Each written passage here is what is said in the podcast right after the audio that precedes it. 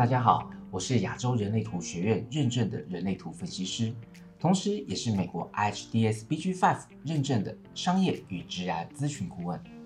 在这里，我想跟大家一起 talk talk 人类图 BG5。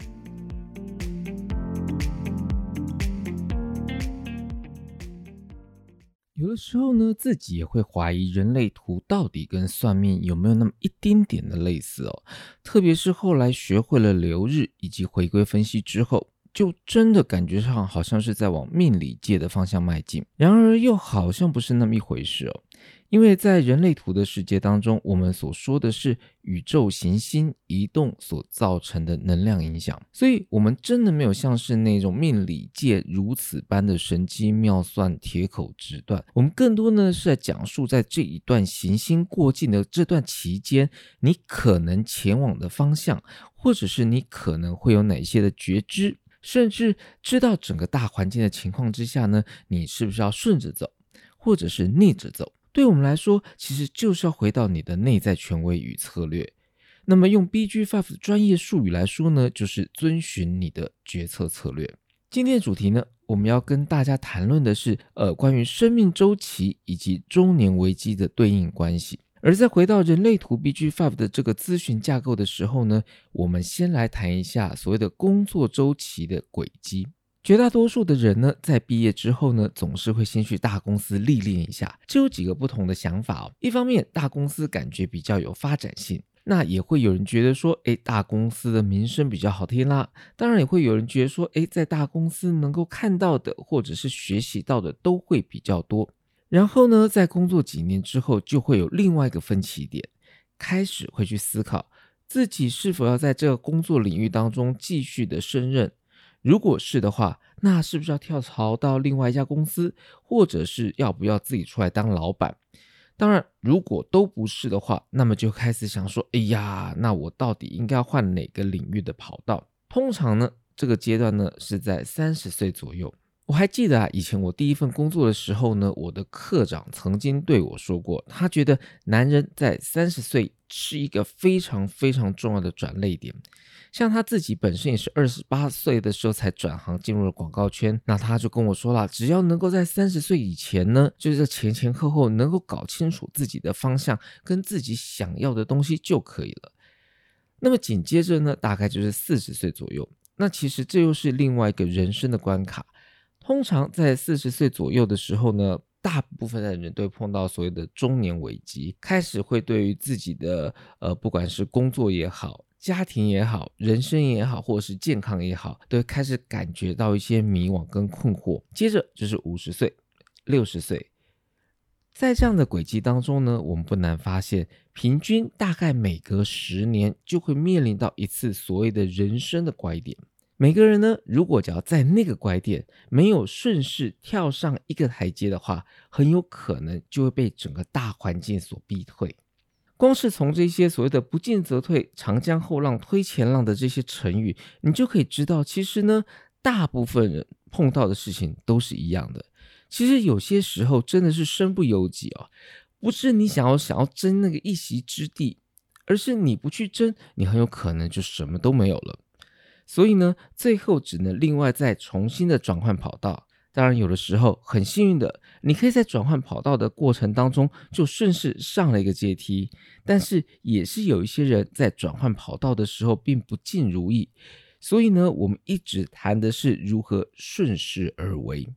而人类图 BG Five 呢，其实也是有让你可以顺势而为的依据。这就是我在刚开始的时候所提到的所谓的回归分析。在人类图 BG Five 的世界当中呢，我们有几个不同的行星回归，对我们造成相对的冲击啊。这个所谓的行星回归呢，就是。行星绕行太阳一圈的时间，由于天体行星它都有个固定的一个运作轨迹，所以呢，在这个引力的牵引之下，行星每隔几年就回到固定的位置，就好像月亮绕一圈是一个月，所以当月亮绕行的时候呢，就会对地球产生了像是潮汐的一个影响。每个行星都有。只是呢，我们的肉眼是否可以感觉得出来，可以看得出来？然而，因为月亮回归的时间非常的近，所以呢，一般来讲，我们大概很难去察觉到整体的变化的一个对比。因此呢，除了评估者，也就是反应者之外呢，我们通常还是会以太阳回归来开始做观察。由于地球绕一圈就是一年，所以太阳回归就是按照着我们的生日进行分析，也就是我们常说的流年。紧接着呢是第一次的土星回归，由于土星大概是二十八到二十九年就会绕行一次。而土星回归，它其实代表的是什么意义呢？它其实代表的就是我们自己个人必须处理行为后果的地方。换句话说，如果假如你没有遵从自己的法律和道德价值，你做出一些不当的行为，你将会付出代价。所以在这个时间点呢，刚好也跟我们前面刚刚所提到的三十岁以前明确方向，它是有所关联的。毕竟每一个人都要为自己所做的决定付出责任。天王星对分，天王星运行一个周期大概是八十四年，所以天王星对分的概念呢，其实大概就是四十二年左右的时间。天王星它代表着不寻常的地方，所以天王星对分其实是给我们一个大概 checkpoint，它可以让我们很客观的去面对、去检视自己，它是在一个混乱的呢，还是在一个秩序的一个状态之下，我们自我检视，然后可以及时修正。接着我们会去关注的可能就是第二次的土星回归，或者是凯龙回归。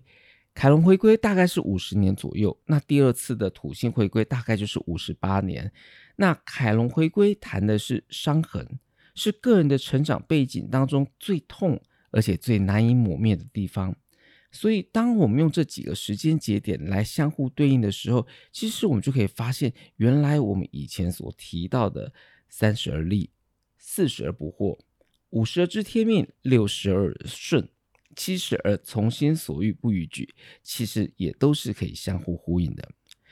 所以呢，在人类图当中，我们谈的是行星回归对于个人的影响；在 BG Five 的咨询当中呢，我们则是会锁定在职涯发展的过程当中，如何能够借着行星过境，对于不同人、不同阶段的沟通的方式来加以提醒。最后，我想讲的是关于行星回归。以及咨询这两个议题的本身呢？其实我们先撇开西洋占星的逻辑，我们华人是最懂得所谓的周期性对我们的影响。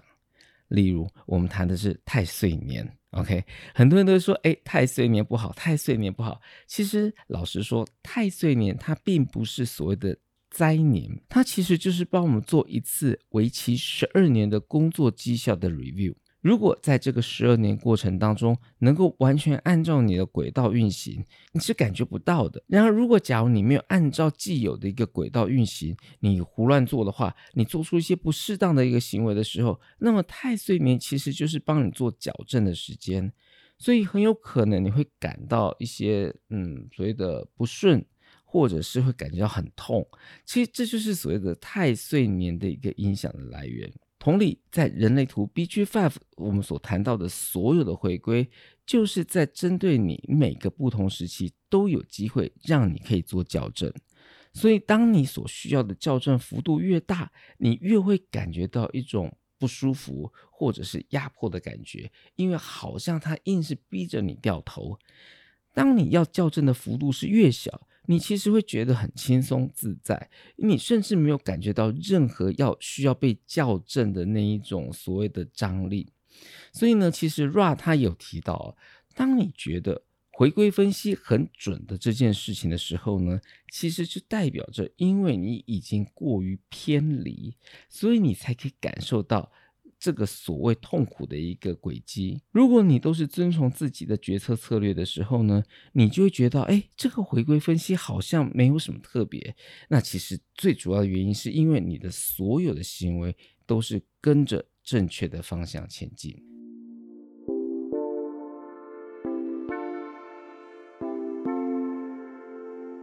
好了。以上呢就是我们这一集的内容哦。那么下个礼拜呢，我会谈到的是有关于盈利潜能它的逻辑跟应用，就是在 BG Five 是另外一个认证的一个课程，它的逻辑跟运用究竟是怎么呢？那也欢迎大家订阅收听，当然也可以加入我 Facebook 的粉丝专业，或者是我不太更新的微信公众号。我们下个礼拜再见喽。